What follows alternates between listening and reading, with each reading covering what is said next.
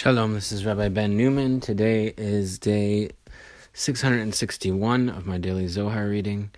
I'll be reading today part 2 of the Zohar, page 108a, only in English, as this is actually an earlier section um, that was not translated earlier, uh, and um, it's a special little section on tshuva. So um, I'm just going to dive right in. It's on page 127 of the Pritzker Edition Zohar, Volume 5, translated by Professor Daniel Matt.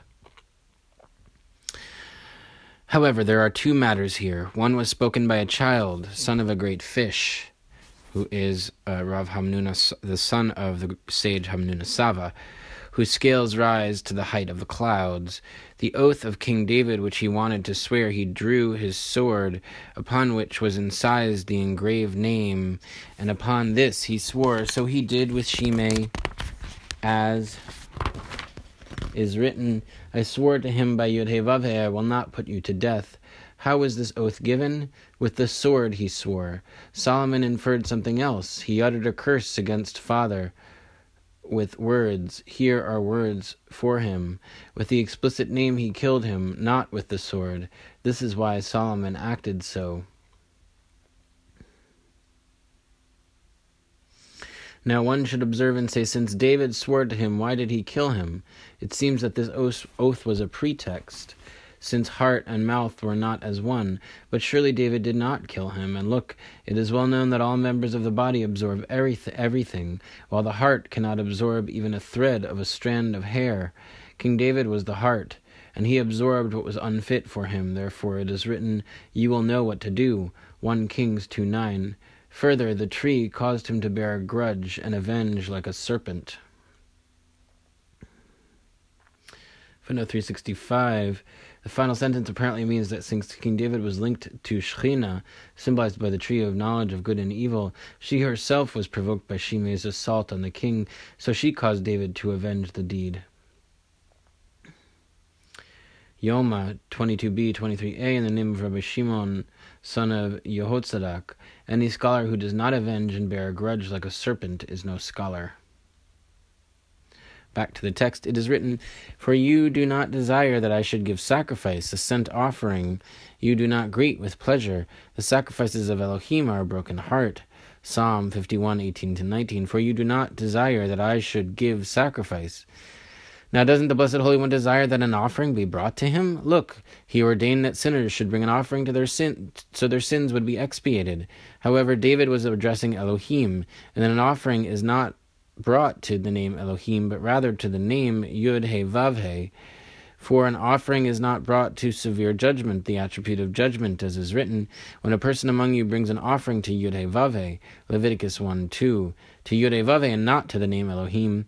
When you bring a grain offering to Yud He Vav He, Leviticus 2 1, a thanksgiving sacrifice to Yud He Vav 22 29, a communion sacrifice to Yud He Vav He, uh, 22 21. Therefore, since King David addressed Elohim, it had to be written, For you do not desire that I should give sacrifice, a scent offering you do not greet with pleasure, because offerings are not brought to this name. Rather, the sacrifices of Elohim are a broken heart, a broken spirit, sadness, and a broken heart.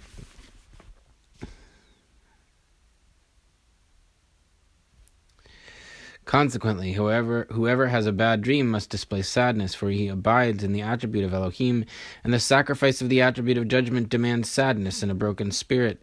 That sadness fulfills the dream, and judgment has no power over him, since he has offered the fitting sacrifice to the attribute of judgment.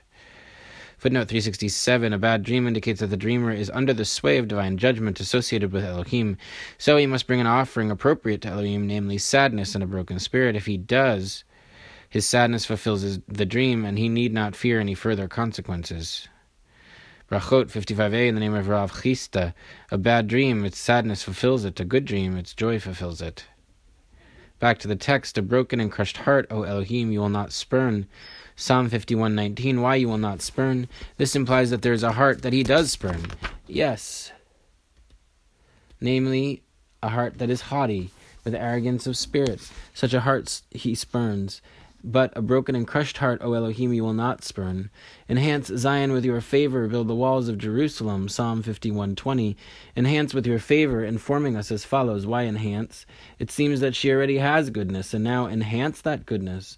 Certainly so, for ever since the day that the Blessed Holy One engaged in building the temple above until now, that goodness of favor has not settled upon that edifice, and so it has not been completed. However, when favor above arouses with goodness, will he tend and kindle the lights of that edifice and that creation, so that even the angels above will be unable to gaze at the temple or at the structure.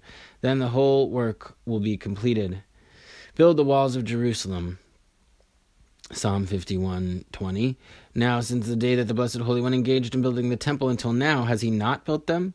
If he has not built the walls of Jerusalem, and certainly not the temple, However, all actions of the Blessed Holy One differ from the actions of human beings. When human beings built the temple, they first constructed the walls of the city and finally the temple. Walls of the city first, to protect them, then building the temple.